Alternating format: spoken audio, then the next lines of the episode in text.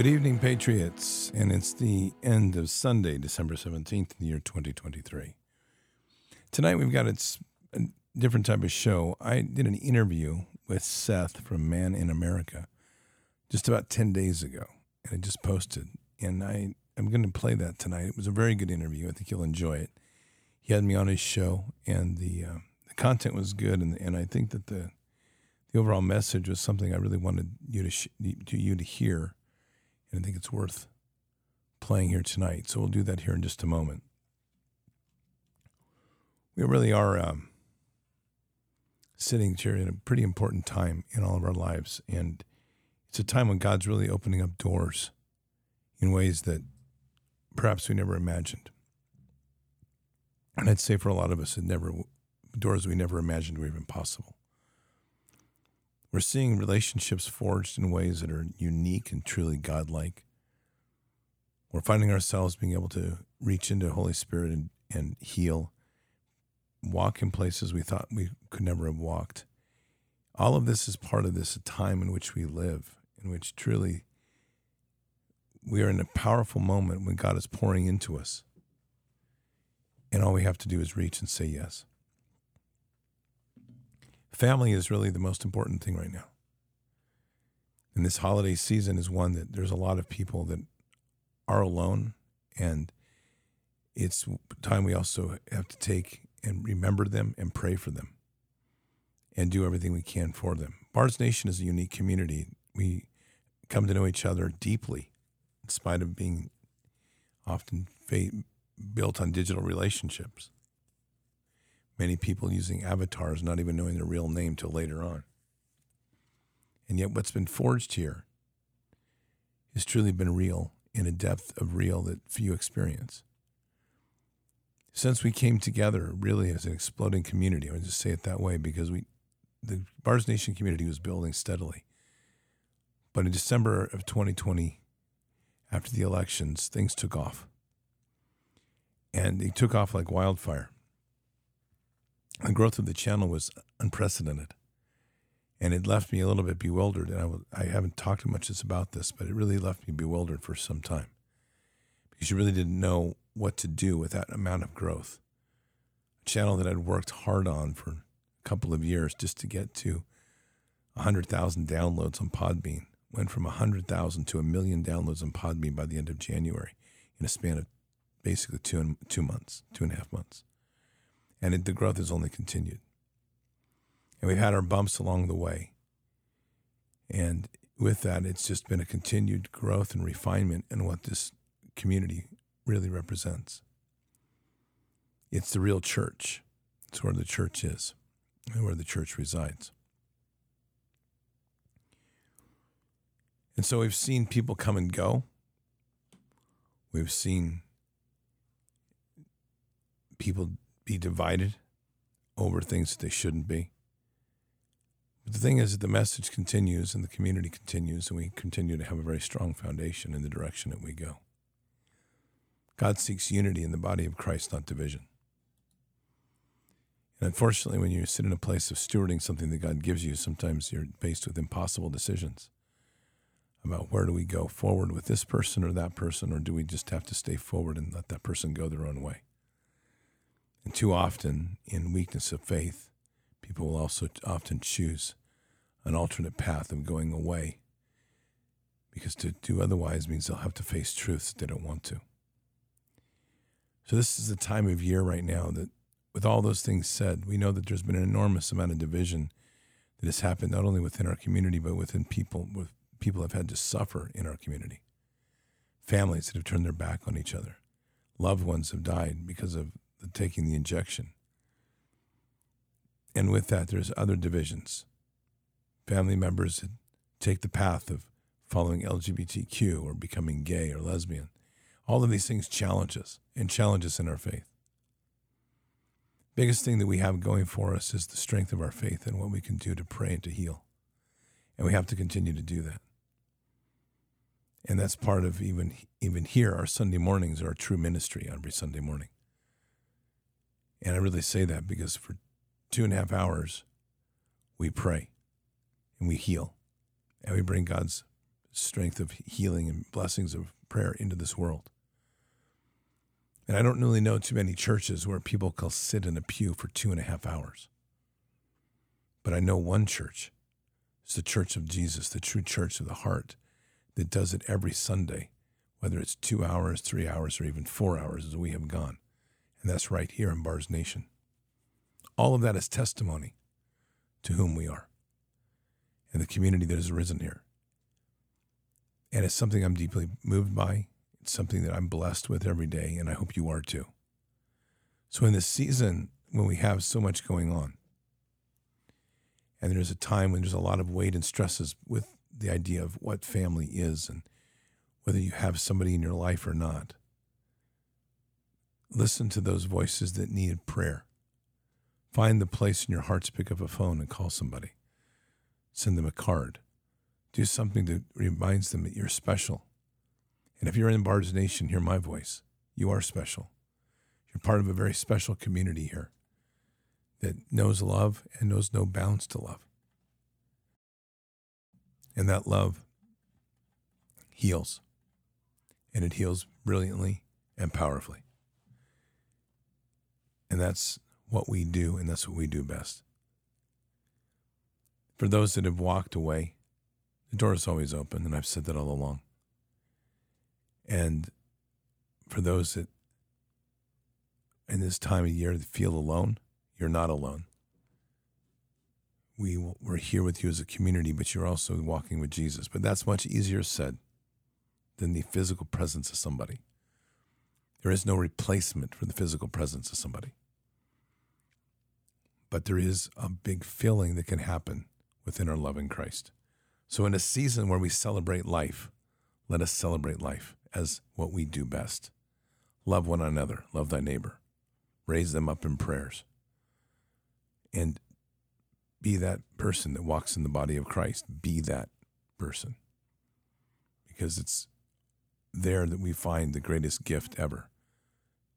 As we give, we find that what we get back is beyond any measure of words. And it's there that we truly demonstrate the true meaning of Christmas, the true meaning of the celebration of life in this time of year, and the true meaning of what it is to be born into the body of Christ and remade.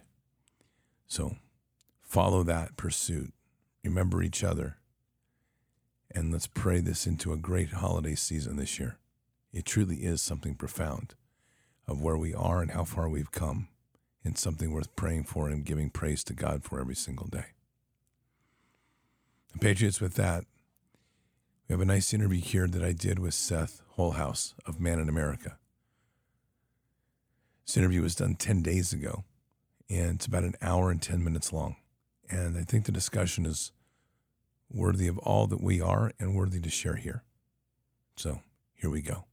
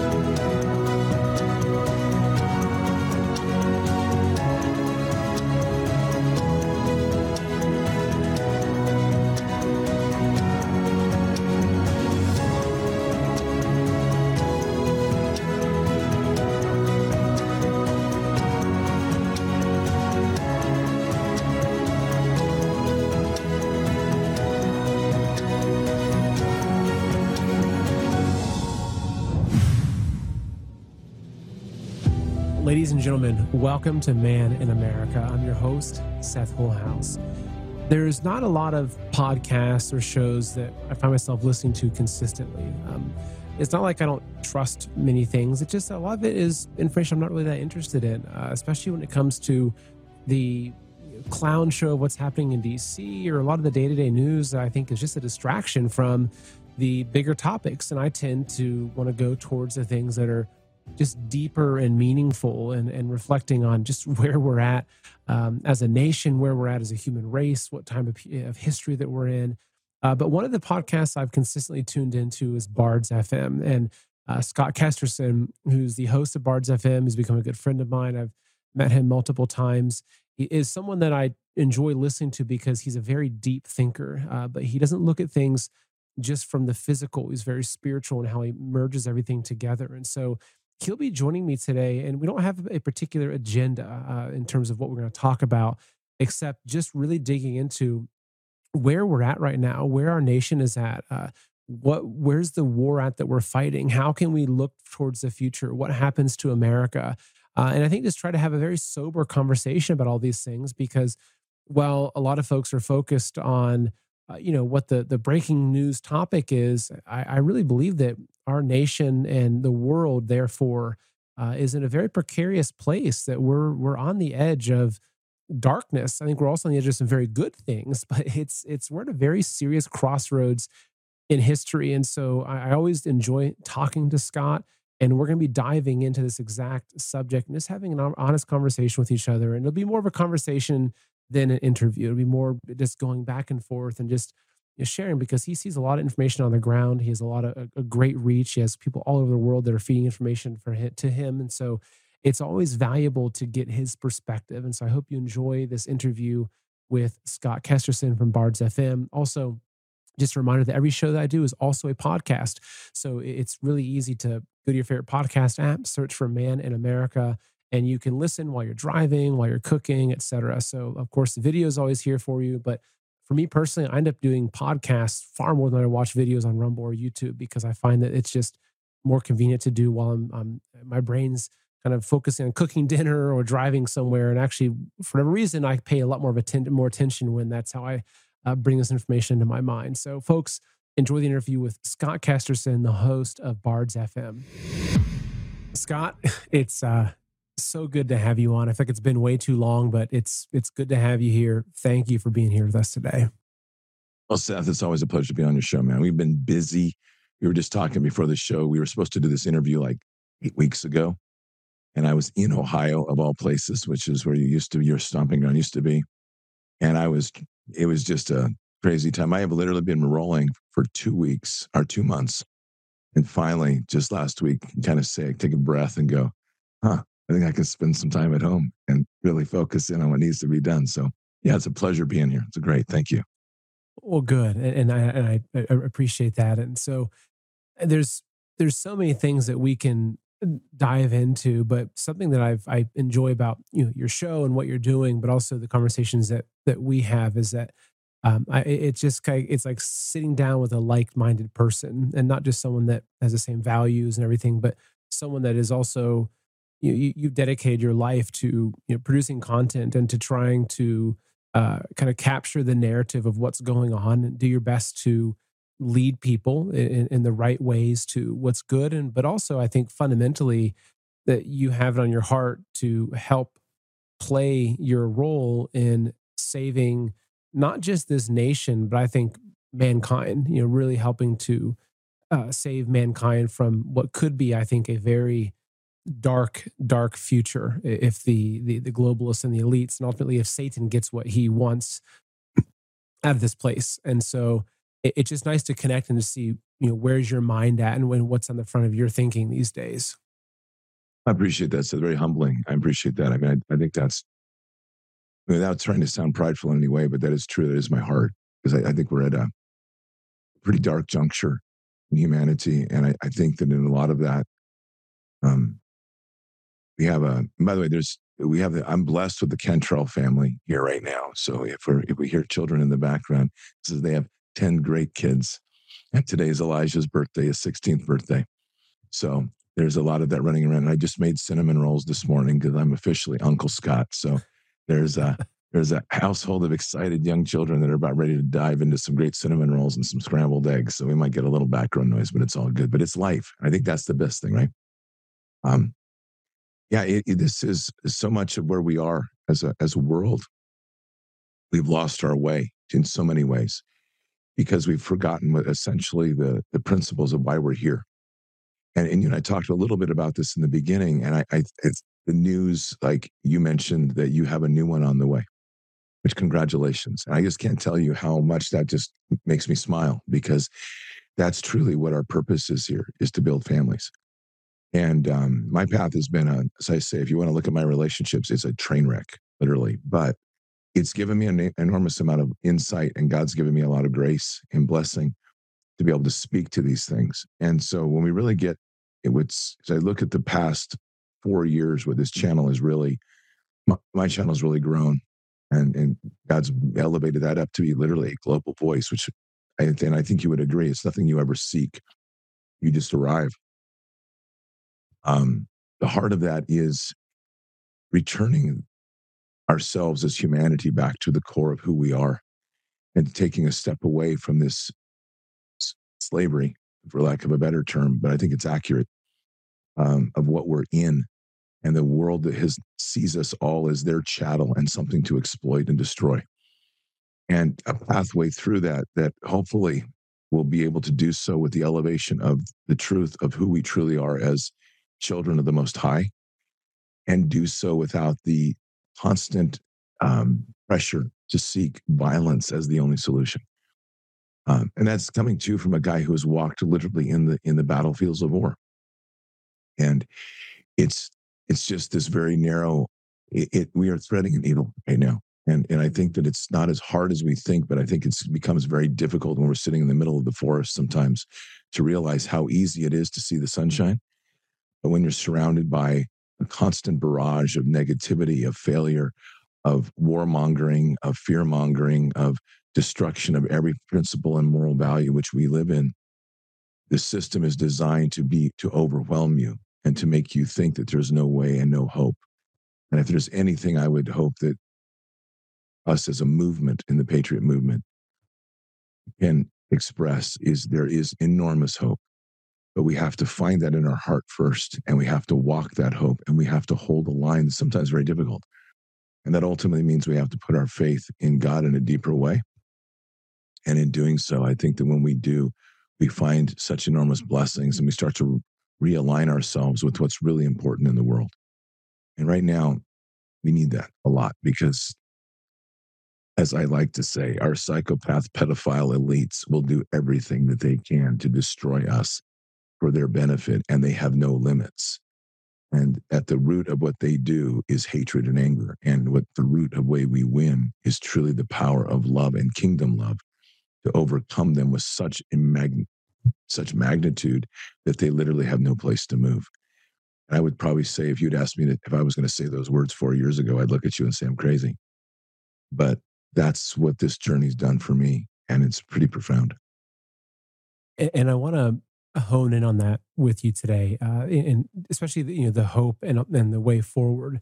Uh, but just you know sharing because it's interesting because you know I'm oftentimes the person asking the questions and you know, doing the you know the, the the kind of conducting the interviews, but there's something about this that makes you want to speak. Oh gosh, well here's here's where I'm at in this, right? Because sure. you know, as, this as is, just I mean, I agree with you. I do this a lot on my own show, but um, there's times that you just get an opportunity to have a conversation, and I think that's what we're having today. Yeah, it's it's it's nice actually. It's really nice, and you know the ups and downs as you you know recall back when you know 2020 election it was here and after the election there's all this hope of you know Trump enacting you know whether it was uh, executive orders or you know like martial law or different things to, to make sure that their country did not get handed over to the communists and then we had that you know heading into the inauguration we had January 6th and it was so up and down and then after January after the inauguration there's still all these narratives, a lot of them rooted in, in, in you know Q and that whole uh, kind of you know kind of genre of, of you know, understanding. But there's all this up and down of you know will this work will this work and you know is this going to happen are the arrests going to happen and you know, are the, is the big, you know, kind of uh, the big hospital ship off of the coast of New York City? Is that for the children? And you know, the, the, the you know all these different narratives. You know, then we get to the audits and the cyber symposium, and then you know, 2,000 mules, and it, then the you know the midterms. Like, okay, there's gonna be a red wave in the midterms, and it, it's just this constant up and down. And I feel like that lately, I've just felt a little bit withdrawn from it all just with this with just thought of like what what's there even to focus on as i'm looking at what kind of content to be covering and people to interview it's just like it's like i can't bring myself just to go back to try to see what's happening in dc or um, it, it just feels like everything is just so up and down and so much of what we thought was going to happen has not happened and so much that we didn't expect has happened and as we're entering into 2024 it's just it's a whole other whirlwind and um, so it, yeah, it just I, I find myself in a very unique place of, I mean, ultimately being very optimistic for the future. And uh, yeah, as we, you know, we talked about, I've got, I've got a, a, a, daughter coming in January, which is exceptionally exciting. Exciting. Um, exciting. Yeah, yeah. which is amazing. And there's a lot of beautiful things like that happening in, in life. But uh, I, I, guess at this stage, I back in 2020, if I would have looked forward to the end of 2023, I would have thought like either we won't have made it there uh, under the, under Biden or something significant would have happened. But just feel like there's this it's this prolonged tension of what's you know what's really going on. And but fundamentally though, you know, I'd recently asked folks on social media like what was keeping them up at night, and I had a lot of answers: the border, um, elections. Uh, Biden, you know, inflation, the, the you know dollar, you know, demise of the dollar, et cetera. And, and I I wanted to tell them what I thought, but actually, I, I had a hard time putting it into words because I think that what really is the thing that worries me the most is that I feel like the the fabric that forms our human culture, our human society, our our cultural norms, that the very fabric itself is being torn apart.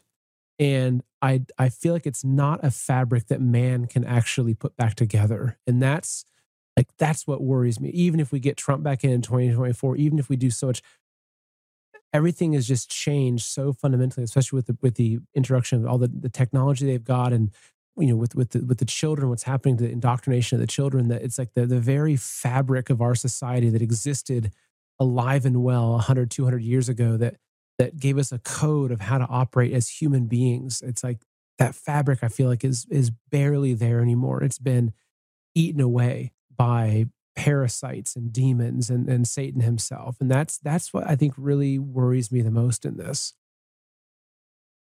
I agree in so many levels here. I'm only I'm gonna start kind of I'm gonna go back a little bit to what you said, which is content. You know, I do effectively 18 shows a week, generally speaking. Um, when I say that, unless I'm traveling, it gets a little bit disrupted, but as a general rule. So it's three shows a day, except on Thursday. I do an extra show for Brighteon TV. Mike Lindell's asked me to start doing shows over on his TV. And I do two on Sunday. We do an early morning prayer show, which goes about two to three hours. And then we do a late night show. And in the heat of the chaos, the Q period, which we all were part of, and I and I always I, I don't I don't admonish or nor do I do I re, reflect negatively on that because it was a it was a spark. It woke us up to start looking at things differently, start using. If we really followed what was in the message, was think critically, and that's was native to me my whole life. But you become lulled to sleep in so many levels, and so um, with that, there was an evolution in that, and and but I think when the real awakening, real shock came for all of us was the 2020 election, where we really just couldn't imagine that there wouldn't be a process through our government that would create a, a correct solution because it was the will of the people. And I think it was that point that even though I knew it in my heart, there was a real realization that this was far beyond the pale. This was beyond something we deeper in, and we started to have to look at everything differently, at least myself. Go deeper into my relationship with God, start looking more deeply at what the real motives and shakers were. How bad is it? Questions. And start facing things that I would say, but somewhere in the back of my mind, I would think that, yeah, but there's there's a way through this that we can save it with the military or we can save it with a special operations team or something like that. COVID con was probably the the real shaker because when it came to initially with the masks and they started talking about the vax, I already knew what this was. And I had seen it, and I'd seen it back in 2012 and 2014 when I worked at the government labs, and it had all the echoes of the Super Soldier Project, which was technology in the bloodstream, artificial blood, all the transhumanist models. And I realized then, and even then, listening to the Patriots, and they would say, like, well, these vaccines aren't going to be vaccines. They're actually hiding HCQ, or um, well, not HCQ, but um, hydroxychloroquine. And when you looked at the contracts, I mean, I've done DoD contracts. I'm like, folks, these aren't contracts for that. These are legitimate deliverables with billions of dollars behind them. There is uh, there is an engine on that has been dispatched here. And we we rationalize things and we held we try to give excuses and stories around people, including Trump, of why he did this or what this would mean. And, and they were great stories. And, and we we did everything we could. I think all of us, and I'm, I'm putting myself right on the point here of trying to really hold to a line of truth always, but trying to interpret things in a complicated way. And somewhere along the way, we, we turned a corner where it just became that suddenly you realize that the magnitude of evil in our government was deeper and more corrupt than anything I could have ever imagined. The more we learn about January 6th, the more we realize how much that was the largest wag the dog organized program ever the border is a great issue. And then you start to realize just how many people are captured. It really becomes a story of the Matrix, the movie. And you look at these people down at border agents, for example, that are literally just allowing a crime to occur. I mean, there's no other way to put this. And, I, and I've called them out last night. In fact, I was on a rant about this. And, you know, for those that follow my program, and, and if you're ever wondering, don't worry, I still do my rants so you can be well satisfied.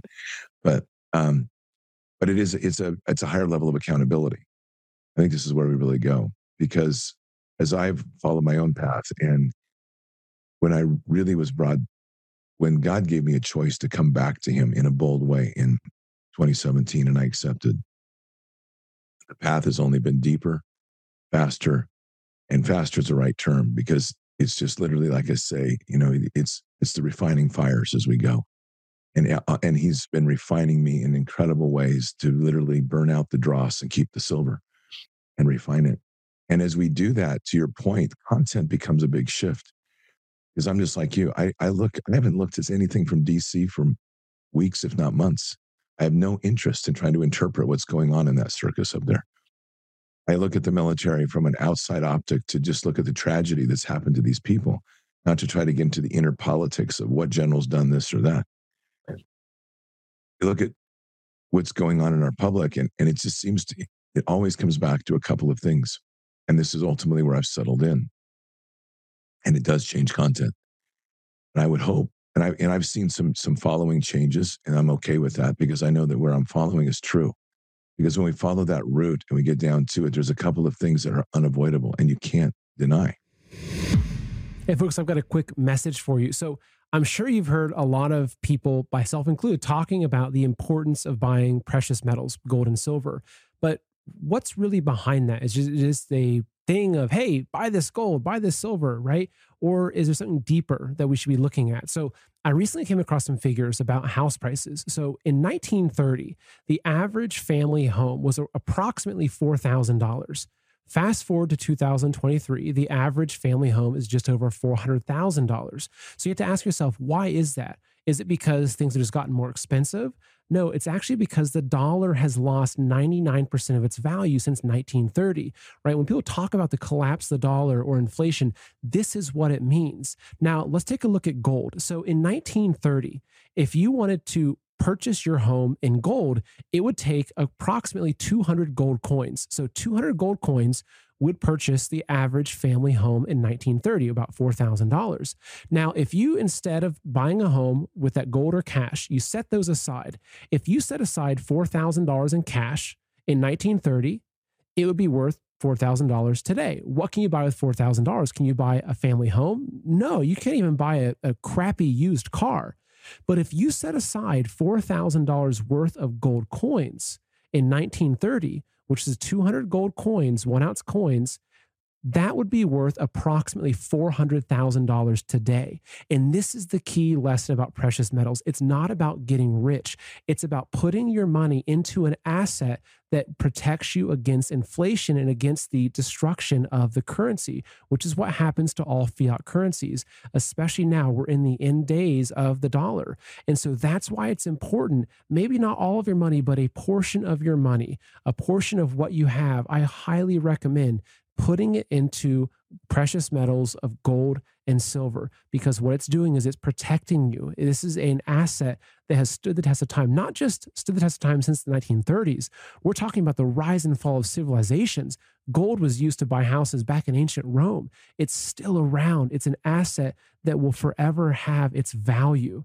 So, folks, if you want to do this and you need someone you can trust, there's no person I can recommend more than Dr. Kirk Elliott. He's a very good friend of mine. He's a strong Christian patriot, and he's out to really help people to protect their savings and what you've worked for against the destruction of the dollar, not to mention also protecting it against the dangers of a central bank digital currencies. So, to learn more about this, go to goldwithseth.com or call 720-605-3900. Again, that's goldwithseth.com or 720-605-3900. Both those places will allow you to set up a quick appointment where you can talk to a wealth advisor that will help get you started on this path. Again, goldwithseth.com, 720-605-3900. One is that we are dealing with an evil that knows no limits. This is an evil that is not human by its very core. It is something greater and worse than we've ever imagined that has taken over the hearts of men and truly is pursuing a destruction of everything from the babies to the elderly. And it does so with pleasure and with, with venom. We also are seeing a willful number of people that are part of this, whether they agree to it or not, but they're part of it because somewhere along the way, they've made a decision that it's easier to follow evil than it is to pursue good. And that is just like General Flynn recently stated. I'm so happy he did too, because just the weight of his own voice to acknowledge this. That we have almost every single congressman is blackmail based on these Codel trips that they take, and they end up getting blackmailed with underage sex. And that then takes you to the root of who they are. Who, desires that? Mean, what type of people are these that they are so broken that they have to fulfill themselves through, through sexual relationships with children and are willing to do so? Thinking they're going to be safe by being outside our borders. This is the evil we're talking about. When we get to the border, we look at what's coming across and we, we don't want to look at it. We, we want to just come somehow keep pretending that the government is going to be there to help us. And that puts us right down to the front line of those people on the border. And as I sat there and I spoke of it last night and and I spoke of it again this morning, we're dealing with employees of our government. They've sworn an oath to a constitution and a declaration of independence. And by the very virtue of the entry of the Declaration of Independence, all of our rights are given to us by our Creator. That means that the fundamental rights of life, liberty, and the pursuit of happiness, and the foundation of all of our laws are God given. And so when you look at people that are willing to compromise that for a union pressure, a pension, um, a, a job security, because someone told them to, because they're afraid to stand up, it's speaking to a deeper moral bankruptcy within our nation. We don't solve that through voting in Trump. We don't solve that by trying to pass a new law.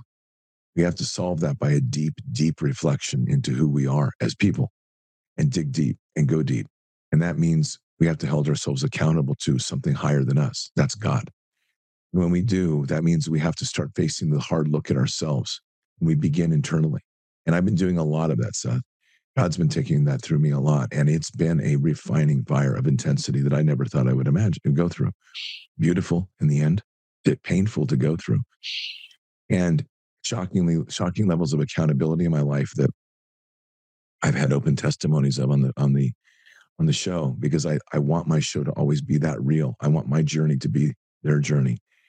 And because there's nothing to hide. And I think that's the biggest thing is when we get to a place in our world, we can finally return to the place and say, no secrets, we've accomplished something. But at this point in time, that fight to me gets into the moral base of who we are as a nation. And how do we restore that? And I, and I, I mean, I, I think there's some straight pathways to do it, but it requires us to be willing to literally be held accountable. And that ultimately, to your point, everything we do know is being unraveled. They are trying to tear apart the very fabric of what humanity was built on. That core, if you look at like one of the backbones to any military operation in the modern day, you have to have special operations teams. Without those, the main army doesn't function. The main army won't want to tell you that, but that's the truth. Without special operations teams, you're not going to be able to set the conditions for the greater good of a bigger military force. Using greater good in, in, in inverted commas carefully because we're talking of war, but you get my point. When we talk about this world, the core unit of that, the most elite aspect of that is the family.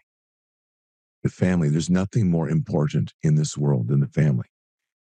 A mother, a father that love and cherish their children in the light of God, to protect them under all costs, to keep them away from the from the things that go bump at the night, to literally raise them up with a heart for the for our God and our Lord, and to raise them up with a love of this world and people and the and our neighbors, to understand that true power of love and not be corrupted by hate or or guilt or the self-admonishing garbage of telling them that their gender is wrong. And all of that evil that's there that is literally, and if we think about it, just the, the sheer horror of knowing that there are so many kids right now being modified surgically. They will never be able to bear kids. They will never be able to be what you're doing right now to be able to look forward to a daughter coming into the world because they've been surgically altered. And surgically altered because in the institutions of the public domain, they're being told that they're broken, that God is imperfect, that they were born imperfect, and that they know better in their own heart. And then you have the parents that are just, to me, the most broken of the equation, a sickening statement of where we are as a, as a society. Parents would actually believe that their children were born inappropriate, that they were born less than perfect. God's greatest gift is our children. It's, there's nothing greater. I'm the guy that speaks this as one who has not had children of his own, and yet I know that cost. And so as we started out this today, and you said to me, we have a new one on the way. Seth, I am so happy for you. And it's such a blessing to hear that this is this is truly a blessing from God because this is how we win. It is the family unit that when we reestablish it at the root and we get to that and we are willing to face the brokenness of what it is as a nation. Without families, you don't have churches. Without families, you don't have tribes. Without families, you don't have nations. And they know this and they know this deeply. And that's why there's so much effort is being driven towards destroying children. So they'll never have families, destroying the fabric of God's greatest special operations group, which is the family. And that's the war. So when we go from a, a kind of a arc of my own story in Bard's Bard's FM and I look at where I was in the beginning, and we're hitting hard and we're digging in the trenches, and blades are out, and we're cutting and slashing, and we're going ferociously at the enemy and trying to un, un, un turn, turn over every stone.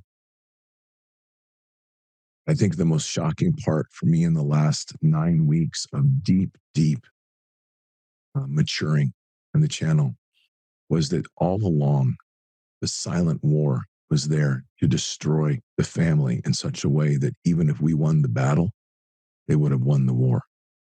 And that to me is where the focus now has to be in full scale and to make that aware because without the family, this nation will never survive.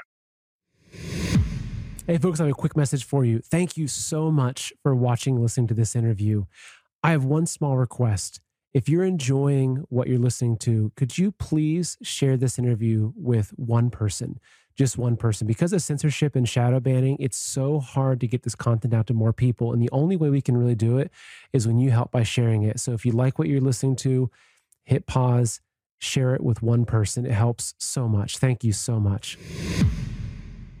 And this goes back just to you know, some of the core communist you know kind of concepts and and strategies of replacing the family unit with the government you know weaning the, mm. the, the child off of the mother's teat and, and straight onto the the teat of big government and it's uh well because they, they know because the it's the family that you, you mentioned the community the church the so many different functions of, of the of that. But what it is, I think, also is that the family becomes the mechanism that protects the child's innocence from the evils of the world and the evils of our own government, our own institutions, our own media and entertainment industries. Like it's a family with the, the, the man at the head of that household, you know, working together with his wife to protect those children, to allow them to grow up into people that will carry on that fight and that will then protect their children and their children. And that as that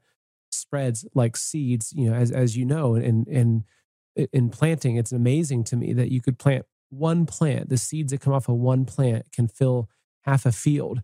And the seeds that come off that next harvest can can feed an entire village. I mean, that's that's that's God right there. Like that's God right there, right in front of you. Like how much abundance there is. And I think that's what the family should be. But it's almost like the same way they're making Monsanto seeds that won't you can't replant them, right? You have to go back to the government to get the next year's seeds. It's the same exact thing they've been trying to do to the family. And I, I couldn't agree more that that's the, and also my journey that, that that's become the, the, the foundation of, of how we fight. I agree. Changes us in so many ways, you know, and the, so I, at this point, I'm, I'm, I'm, I'm smiling because I don't know if you can hear it, but there's just, there's all sorts of craziness going on in the house right now and I'm good with it. And um, Cantrells or uh, Paul Cantrell and Christine Cantrell, I've come to know them over this last year. When we met, it was like we were long lost family. They have 10 children, they have another one on the way. And um, Paul was called to sh- lay down his business. He had a very successful business in Portland and just take his family on the road and do ministry.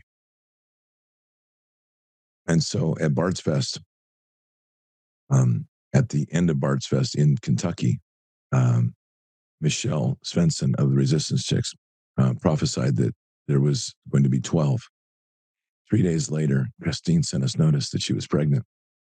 So we've, we've been having the debate of whether it's twins or not, but we don't know. But anyway, they God put in my heart to invite them up to the property to settle in for a while. And that's no time limit. We have 80 acres up here. These are 10 young people that are energized and running on the land and seeing cows and calves and getting they're starting to get their hands into the real life of what God intended us to be. I'll be bringing on horses here in the next month. Um, and it's a whole process. That's a whole story of being told I need horses. And I went up to an elk hunt in Montana. Didn't see a single elk, but I got to ride, and it was just like the the native the nativeness and deep coding within me that came from my grandfather awoke, and I was literally riding like, like I've been riding for years. I'm like, okay, that's that's needs to happen. Um, when we start to see the nature of this fight and truly how powerful children are in our world, not only as little people to nurture, but equally what they bring as a gift the gift of unrestricted love, the gift of a connection to our Father, and to be able to hear that voice better than we can. We start to realize that really the gift of children is a two way thing. It's not just us raising them, it's them maturing us. It's pretty amazing. And the enemy knows this. The enemy knows the power of a child. And we have to be honest to ourselves because we've been in denial about this for way too long. You don't have 750,000 children go missing every year because children are unimportant or unloved. It's because the enemy knows who they are. By, by the statistics given by the Vatican, one of the whistleblowers, you don't traffic 8 million children globally every year simply because it's they're unloved and unwanted. It's because they're being stolen and used for the, the power rituals that they do. We can't sit back anymore and say, well, um, this witchcraft and satanic rituals don't matter when it's those very people that rule the world. Not because they're stronger than God, it's because we gave them the authorities to do it. And when we start to really put those optics back on us, and we have to go back to you have to start looking at things like Margaret Sanger and the whole evolution of eugenics. And we have to go to Aleister Crowley and we have to look at all the rituals and sex magic that they do. And then you have to look at your modern world and you look around and go, why does everything, why has everything become sexualized? What have we done to our children? What are we doing to ourselves? Why is it that 70% of the pastors in this nation are addicted to porn? Why is it that 70 or 80% of men deal with a porn addiction? What, what are we dealing with? Because it is the most destructive force known to man. It is how you destroy the family. It's how you destroy men. It's how you take the father out of the picture, the father of the family. And ultimately, what is that about? It's weakening the children so that they turn their eyes to the state and see their state as their parent and nurturer, which is exactly the, what we call the communist model. That battle line that the, the battlefront we've and I, I was saying this the other day on the show i've i've traveled the world to fight wars only to open my eyes and look here and say the war was always on the home front we just didn't see it because the war was always here to destroy the ability to have families to reduce their size to make it impossible for a society to regenerate. We're at 2.3% birth rate right now. That's a, that is beginning the death spiral of any nation. And the meantime, we, we're dealing with the consequences of a vax that is so destructive. Not only has it left millions disabled, killed potentially millions in this own country, though those stats are hard to identify, but we know it's there. But they've sterilized people that we don't even know the numbers. And it's sterilizing youth, and we won't know those effects for years. And then at the same mm-hmm. time, your borders get open and they flood in with the replacement people. That's what we're dealing with. This is a replacement strategy. It will bring with it the terror and violence to try to break people's final will, submit and give in. And, and where you and I, I believe, would see this, and I know that the people I, I have in my own community see this as fire and say, not going to let this mm-hmm. happen. There's still so many people that just kowtow and say, I can't take it anymore. And that's the, those are the ones I have to reach for me. Those are the ones I'm out here going, we know we need you and God loves you and you are forgiven. Now stand up, soldier, and fight because this is the hour. This is when it all matters right now. And that that is the most important thing for me every day when I step in on this mic and knowing that God gave me a platform that reaches 100, 100 countries plus. Um, even to the point now that I can't even track statistics, not because their numbers are too big, it's just because they're too erratic. I, but I, I can tell you by the way people listen and the emails you hear and the phone calls you get, it's like, how did you hear about the show? And it's like somebody who's who's downloaded it and sent it over on a file, and we're at that level now. We're we're not even at the level of main listening, right? And that's that's fantastic. I mean, that's almost it's the dream because you it's almost underground. It, it's not showing up to where they can track you well anymore, which I'm like, good, happy about that. But that's ultimately the core message for me these days. And and again, circling back to your comment, it doesn't, it changes your content, changes your daily focus. You don't get up and just rip through Telegram real quick and grab some stories and make a show. You're reflecting more on what's the purpose and intent of what I'm trying to accomplish. You have to dig a little deeper. Your research has to change. And with that, hopefully, if we're listening well to what our Father wants, we're delivering something of such substance that it stays in the heart and it doesn't flash off in the pan quick and it resides there and lets people mull it over.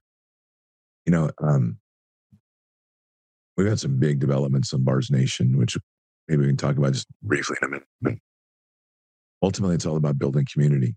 And ultimately, it's not about numbers. I want to make this clear.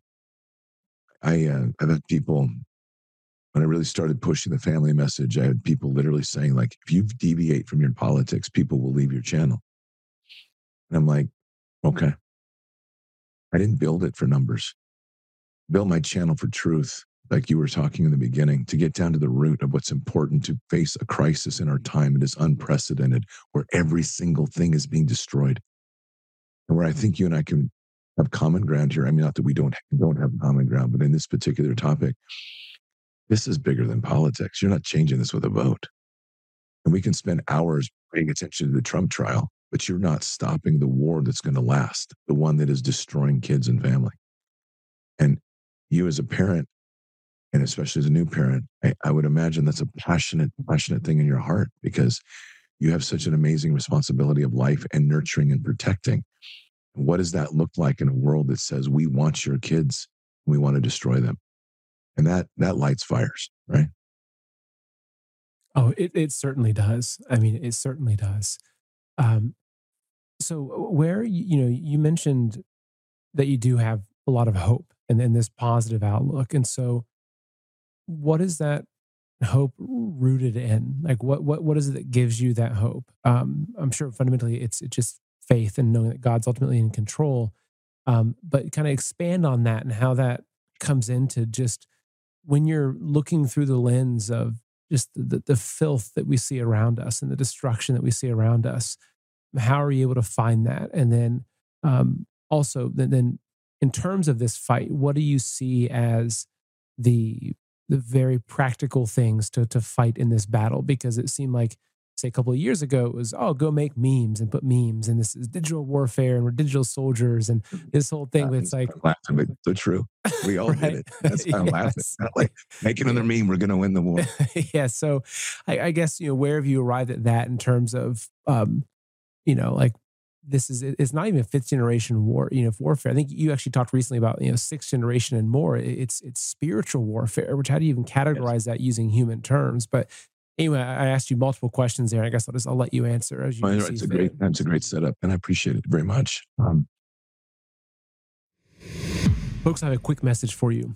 Look, the 2024 election is do or die for the globalists and communists that have infiltrated our country and are currently running it. And they either have to win or they're going to destroy America so nothing is left either way. And if you're the person that's watching this show and following this information, Unfortunately, you have the weight on your shoulders of making sure that your family is prepared, especially as we head into this next year and this next election cycle, because unfortunately, I think it's going to get rough. And one of the ways I know they're going to target us is through our food supply. You can see all the food factories burned down. You can see the warnings of coming famines and food shortages and everything like that. And food is one of the number one ways totalitarian regimes have always used to control the population is destroy the food supply. So if you don't have at least two, three, four, five, six months worth of stored food, I highly recommend you take that very seriously because look, as I mentioned, if you're the person that's watching this, you're the person that carries the burden of making sure your family is prepared. I would recommend at least six months, if not a year, of storable food. So if things go haywire, whether it's grid down or terrorist attack from what's coming across the border, that your family can safely stay in place and you can feed your family. So, folks, today, go to heavensharvest.com and make sure you get your storable food that'll last for up to 25 years just in case things go south, you know that you have what's going to take to feed your family, which is so, so critical for us to get through this next stage of history. So go to heavensharvest.com today, order your food They'll last up to 25 years, and use promo code SETH to save 15% on your entire order. Again, that's heavensharvest.com and use promo code SETH, S E T H, to save 15% on your entire order. I think I'll start by saying this. We, we like to say things like God wins. And I think that's a, I think that's a bunch of vanilla icing over a bad cake and really good vanilla icing. It makes us feel like, oh, it's going to be great. And then you get inside of it and you're like, this cake has absolutely no flavor. We really get to the root of what we what we've been given. I think we have to ask a fundamental question in the sense of belief. And that is this either Jesus and all that he stood for was right or it's the biggest lie ever written. And we have to make a decision. And I made the decision. And that decision's been a growing decision, but at a certain point over the last, I don't I, I could give you certain key benchmarks, but there's been a progressive point where finally, when I just said, I'm going to walk in the yes. And yes, Father, I'm going to do whatever you bid on my heart to do and put myself all in into that walk to say that whatever Jesus said we can do, I'm going to say we can do it and let's figure out how. That's kind of the root of hope to begin with. And with that comes some pretty amazing mm. things. Obviously, the principal issues of what Pastor Dave Bryant eh, from the Church of Glad Tidings calls the short list, which I, I always love the way he puts it. But spreading the gospel of Jesus Christ, healing the sick and broken, casting out demons, raising the dead, doing greater works. Those greater works is literally as Peter walks on the water, as Jesus is walking on the water. So either those stories are true, or like I said, it's the biggest lie ever written. And I say they're true, and I'll walk my life that way. But there's really no in between. So once we go there, we start to realize how much authority we have. And this is where that hope really starts to burn bright because we've been told that we have authority over all, all snakes and scorpions, which happen to be cults, by the way, of the Egyptian order of the black arts of both external and internal forces of destruction on humanity and authority over all the enemy. Jesus also told us that we can do all that he did and greater works than he. And as I always say on the phone, I don't know what that is, but I want some of it. Because if he's saying I can do greater than that, I just need to know how to get there. And ultimately, if we're going to be honest with this walk, we understand that we are dealing with, in God's eyes, a world of perfection and no sin. And we have to figure a way for us to literally do as Jesus said to the adulteress who was accused by the men with stones in their hand after he dispelled them with words. And this is a, such an important point. He didn't dispel them with threats. He dispelled them with words by asking them questions that made them reflect on their own heart And they walked away. And then he asks her, Where are your accusers? And she said, There are none here, my Lord. And he said, Now go and sin no more. Profound statement that we, we wash over quickly in scripture. This is pre cross. He could never have lied. And it's not just limited to a moment, it's a statement that within our heart, if we truly accept the fullness of what he has to offer us, we can live that way and walk that way. And I don't know what that looks like, Seth, but I'm pursuing it with a fire like I've never had because it's exciting. And part of that is to go to our life and look at what we've done and be accountable for it. We have the most amazing and loving God. And He's in this world and He says to us, be repentant. Our churches tell us, be repentant and be guilty. And I say that's garbage because God does not sacrifice his only son for us because we're unworthy. He does so because he sees the glory of what we are in his creation within us. And it's we're in a fallen world. We're in behind enemy lines. We're surrounded in a spiritual realm by things that are truly evil, truly evil. And we see it. And right now, in this time, if we if we're willing to take that breath in and say, "What am I seeing right now?" We're seeing the manifestation of that demonic world into the physical. How else can you explain like marching your children to the altar of Baal to have their genitals cut off? That's old. That's scriptural. And there's again, for those of you, for those who have not read the Bible, read it because it's there. It's already happened. We've already been through this thing before. The era of mutilations and the era of transgenderism and all of this has occurred in the past because it's the rise of evil that's trying to destroy the perfection of God. So the hope rests in that understanding that as a son of God and the son of the Most High.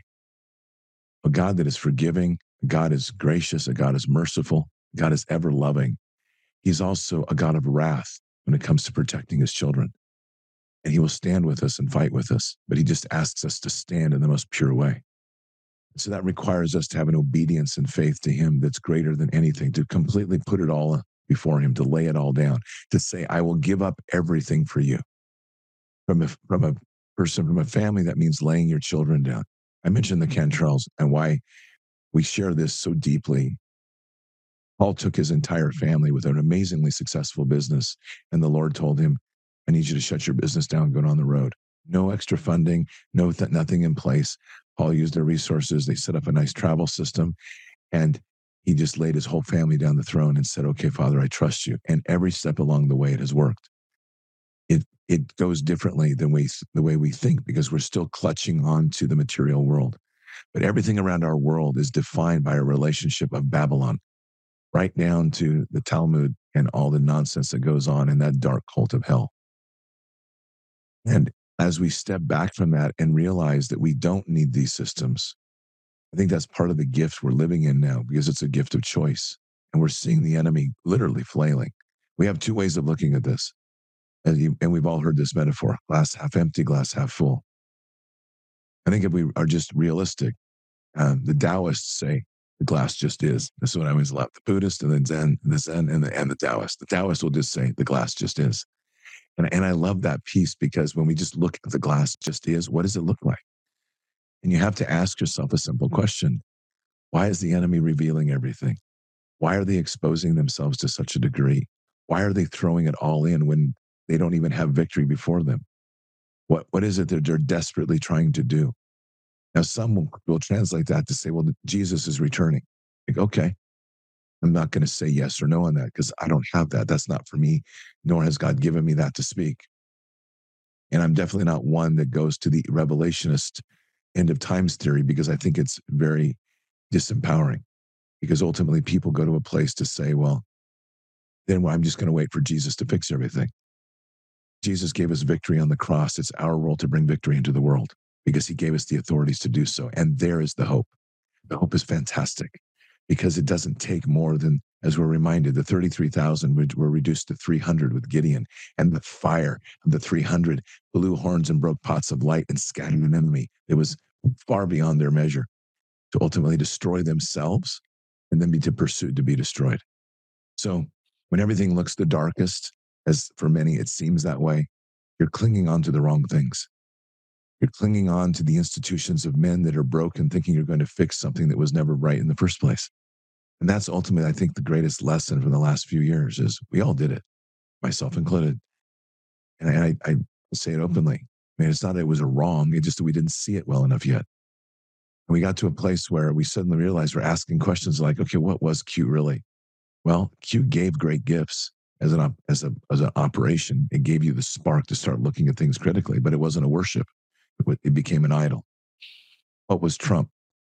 Trump gave us the opportunity to realize how many of us there were and how united and peaceful we were in our hearts when we came together. But Trump became an idol. And every step along the way, we keep transferring our faith from God into the faith of men. And that's where we stumble. So if we can keep our eyes on God and understand that He has given us, as the stewards, princes, and priests of this world, the authorities as we have, we then become the change in a most powerful way. A year and a half ago, if you asked me what deliverance is, I couldn't tell you. A year later, Seth, we do a, we did a Bard's Fest where deliverance was the theme, breaking off demonic chains and controls and going into deep healing in people. I have seen the power of the living God. I've seen the miracles before me. I've watched somebody come in, wheel themselves in, or be wheeled in in a wheelchair and leave their wheelchair behind and walk out. I have seen a man walk on canes, had walked on cane, two canes for his life.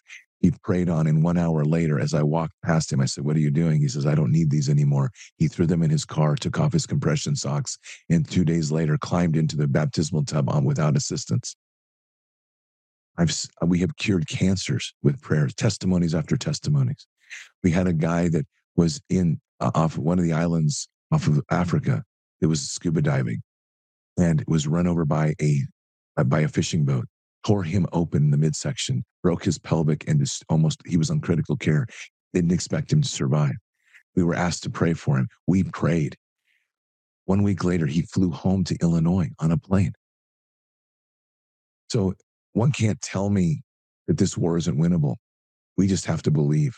And when we embrace those authorities and understand that we do have the power, and the power comes through Him, our power comes through our, our acceptance of Jesus, our repentance, and our walk there.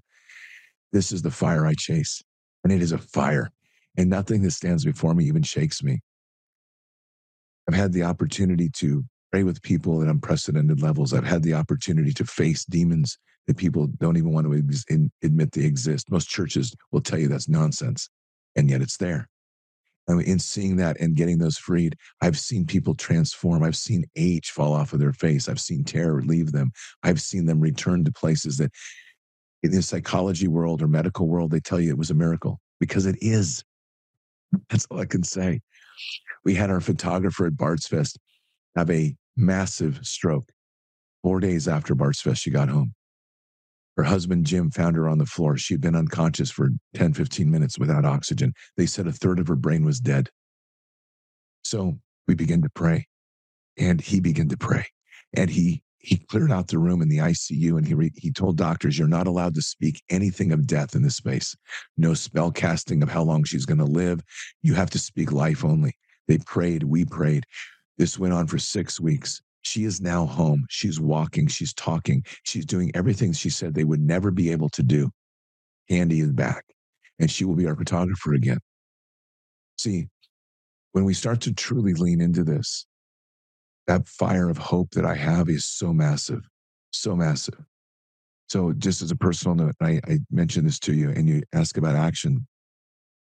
We need to start taking the actions that restore the damage we've done wherever we can. So, this may be a little TMI for people, but it's the story that I'm on and it's just where I tell.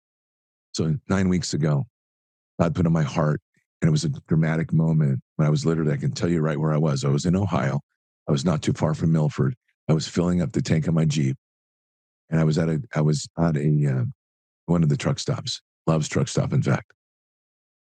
And I suddenly had a realization that I had had a vasectomy 21 years ago, and that I had interrupted God's gift. I mean, if God didn't want us to have children, He would have given me an off switch. Let's just be blunt. And the magnitude of this flew over me, and I was like, I literally interceded on behalf of God. I told the God, I know better than you. It's a very powerful moment. So I began doing research and, and I found a clinic down in, in, um, in Arizona and it's down in Tucson. I think they're known as, they're the International Clinic for Vasectomy Reversal, also known as DADS again. The most amazing experience there walking into a clinic where everything is about life and not death is a, is a, first of all a mind bender. Every the walls are covered with pictures of babies that they brought into the world. They have a map, two maps. One is global and one is is North American. And when they, when you come in, you doing your indoctrination, they have you put a pin on where you're from. And as I did, I looked around, and this single doctor who will tell you if he could win the lottery and do this for free, that's all he would do for the rest of his life who is, he is the best at what he does. I looked at this and there's literally hundreds, if not thousands of pins on this map of people he's restored and baby he's brought, he's brought into this world. He's not an open, he doesn't claim to be a Christian. He just follows his heart of God. And I'm like, brother, I don't care who you are. You've got a seat in heaven. I'm going to tell you right now. He's an amazing man. I've got to know him. So I had my reversal of surgery went perfect, better than they've ever seen. In fact, by their own words. And at the end of that moment, um, near the very end of the surgery, I heard the voices of the of the physician's assistants saying, "We're, I think we're losing him," and he began to shake me. And the doctor turned to me and he's speaking to me. He says, "Scott, the surgery's going great. The surgery's going great." My heart rate went from 55, 54 down to 25 suddenly, just dropped. And they were panicked. Thing is, I wasn't. And this is a true testimony because I was sitting in the arms of God. He was looking at me and I was looking at him. And all I got was, You're doing well. Keep going. So the fire and the passion ultimately comes down to the family of us restoring that root of the family of what it is to build build big families again to grow and prosper as he intends to take the blessings that he wishes us to bring and there's hope there's hope as you are bringing that hope yourself into this world of bringing a new child in. The second one, you become the steward of life and hope for a kingdom. And every bit of that is a mantle of glory that God's giving and passing off. And that's there for anyone to take. It isn't to try to take your child in and say they're broken, because I know your heart well enough. You know that child is beautiful and perfect as it comes into your arms. And that's the celebration he wants us to have. And that's ultimately where we win. Because once we get rid of that corrupted element where people believe that they are broken, start to realize that they are perfect as God intended, and it's the beginning place of doing greater things in the kingdom, there's no stopping that. And that's what the enemy fears the most. So, we, for me, I see the vulnerable point. I see the point of vulnerability that I will attack against the enemy. I will defend for the families. I will attack it like any war I have ever done. And it makes me smile every time because I know that no matter what happens, that enemy's quaking and shaking. They don't know what to do because once this is out of the out and into the open, there is literally no stopping it. So just as a footnote on that, um, this whole process has led to a short documentary we're working on, and it's called and it's it was the title was was uh, prophetically given by Michelle Svensson from the Resistance Chicks. My first film was Bards of War Fighting is Everything. And I prayed on this for a long time. What's the second film, God? Well, the second film is Bards of War Family is Everything. And it's the story, it's a three strand story, a story of the origins of the eugenics program and how deeply it corrupted our families. It's the story of myself in, re, in looking at that and saying, I need to reclaim that, op, that mm. gift that God gave me as and by the way, there's nobody in my life. There's not any chance, and any hope of or a target of having kids. It's what's doing right for him. And that story of going in that process. And then the third part of that story is the story of what family is, spoken by the Cantrells, who have 10 kids and apparently another one after this on the way. We'll see. So that story, which will be released on January 11th, which is my birthday, is truly the motivation of all, is the not necessarily the motivation, but the framing of so much of this fight. Because when we get to that root, there is no, there is nothing the enemy can do to stop the love of children and to stop the love of family. And once we get over their propaganda, their nonsense, their continual attacks and corruption of our mind, and we re embrace the glory of what kingdom gave us in our heart and the authorities which we have to carry, world's ours.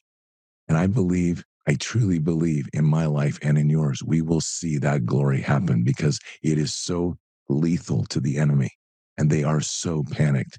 And I will revel at every moment they shake and every moment they rear their head in anger to expose themselves because it's just another moment to slay them and smote them and free another from their control. And what's amazing about it is that this is where the war is at. As you yeah. would know better than anybody, that you know, being over in the Middle East, dodging bullets, that kind of war is hell.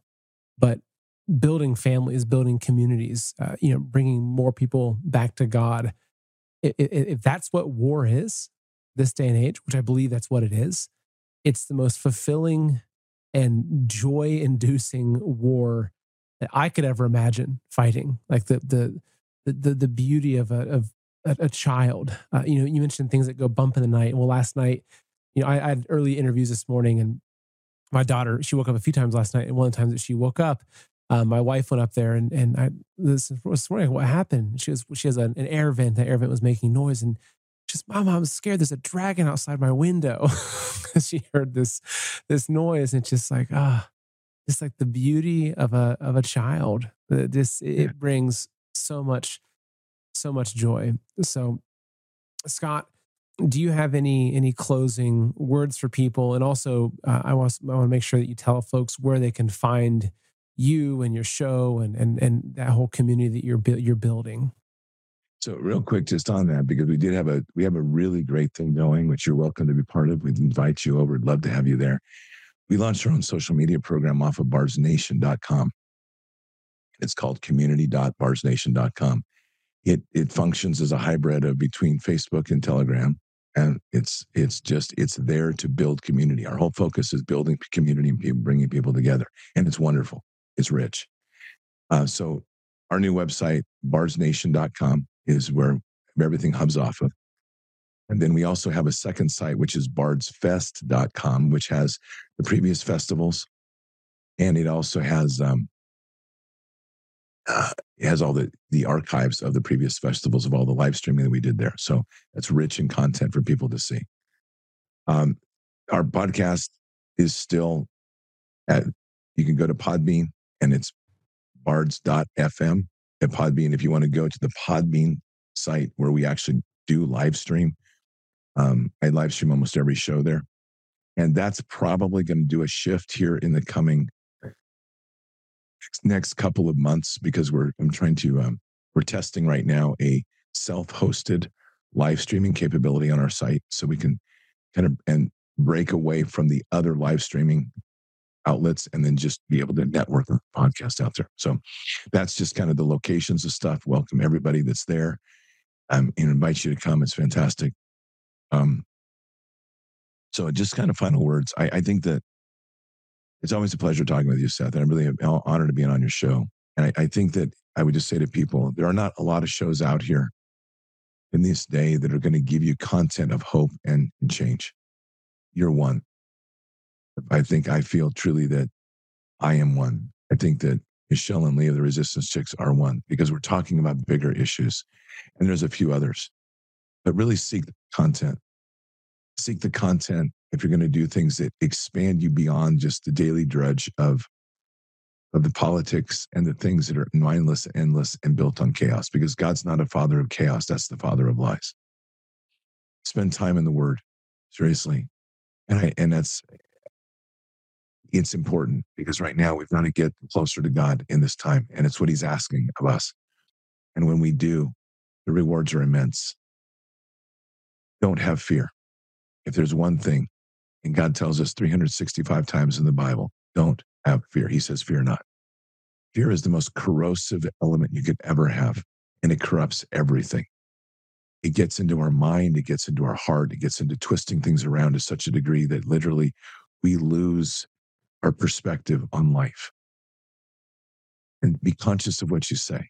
Be intentional about your words because the enemy we fight is very good at spellcasting, to getting us to believe things that aren't true.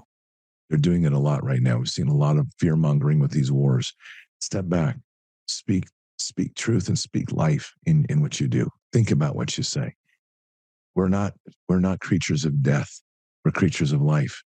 And when we truly embrace that in every aspect of who we are, we change the world. Don't ever underestimate the power of one. And the final point I would say is walk in the yes. Be obedient to him. When he asks you to do something, do it. And if it doesn't make sense, you need to check in with him. Good. But seek his voice so you can hear him and speak and walk in the yes. And when you do, everything gets a lot easier. All I'm going to say. You know, it's just a whole lot easier. We're going to win this. It's going to get rough at times. I don't know how rough. Depends on how well we all do together. But we're going to come through this like we do in all things because at the end of the day, this enemy mocks, it doesn't create. God creates, and He's created us, and we are greater than you can ever imagine. And if you don't believe you're that great, just go read the red letter language of Jesus and realize what he gave us and what he's telling us and how great we truly are. And consider the fact that God took his only son and he sacrificed him for us. And that is such a profound statement. As you, as a parent, we think about how this would be to sacrifice your child for another. That speaks to how great he sees we are in our heart. So take the burdens off of telling yourself you're unworthy and start living into the I'm worthy because God loves me. And when we do that, love is the most powerful, most deadly, I have to say, most ruthless weapon ever deployed in the universe. Because when we hit it hard and we hit the enemy hard, they don't have an ability to stand. That's all they're left with is either being cast off to the lake of fire or weeping at Jesus' feet. But either way, we win. So it's pretty good.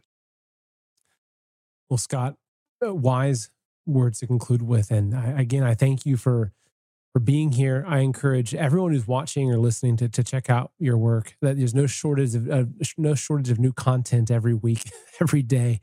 Uh, it, it, you're just a machine with the, the, amount of stuff you put out there. So, um, yeah, thank you for what you're doing. Thank you for the role that you're playing and the community that you're building. I'll make sure that the links that you talked about go into the description so people can uh, can go there after the show and and and join you and listen to you. And thanks for giving me the time. I know you're really busy, but it's just it's such a pleasure to have you on the show.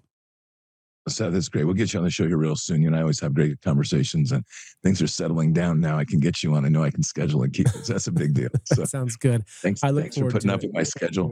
of course. Of course. Take care and God bless, Scott. God bless. Bye bye. Well, Patriots, that was the interview with Seth Holehouse of Man in America and just one that was really inspired by Holy Spirit as I spoke there, and just one of the one I wanted you to hear. It's we live in a very powerful time, and one that we can never lose hope on. Love is the center power of our fire, and that power of love is so much greater than anything we've ever imagined as we step into it. And love truly is all that God needs, and all He needs in our hearts, and all we need in this world. A love that is so overwhelming, a love that is so conquering, a love that is so incredibly powerful and and rooted in the fire of what Holy Spirit is and what God represents in all things, that it brings an enemy to its knees. no matter how mighty they are. Or as I said, they get a one way ticket to the lake of fire. But either way, we win, and we can never forget that. And in Bards Nation, we have that at the very root. Always remember that. So as we begin, we end. In a season such as this, love thy neighbor. Reach out, show people the power of what Christ is in your heart. Be Christ, be that walk, and let God flow through you and through all we do. So keep your head up and your eyes forward. Never bow to evil, never relent, always press into the fight. God is with us, He'll never forsake us. And in the end, God always wins. But we are here in this time, in this place, for just such a time as this. We are at war. So walk boldly and fearlessly with Christ. Occupy the land, expand the kingdom, subdue the enemy. Mission forward. Patriots, I'll see you tomorrow morning for Bended Knee. Until then, or until the next time, God bless. Good night. Thank you. And out for now.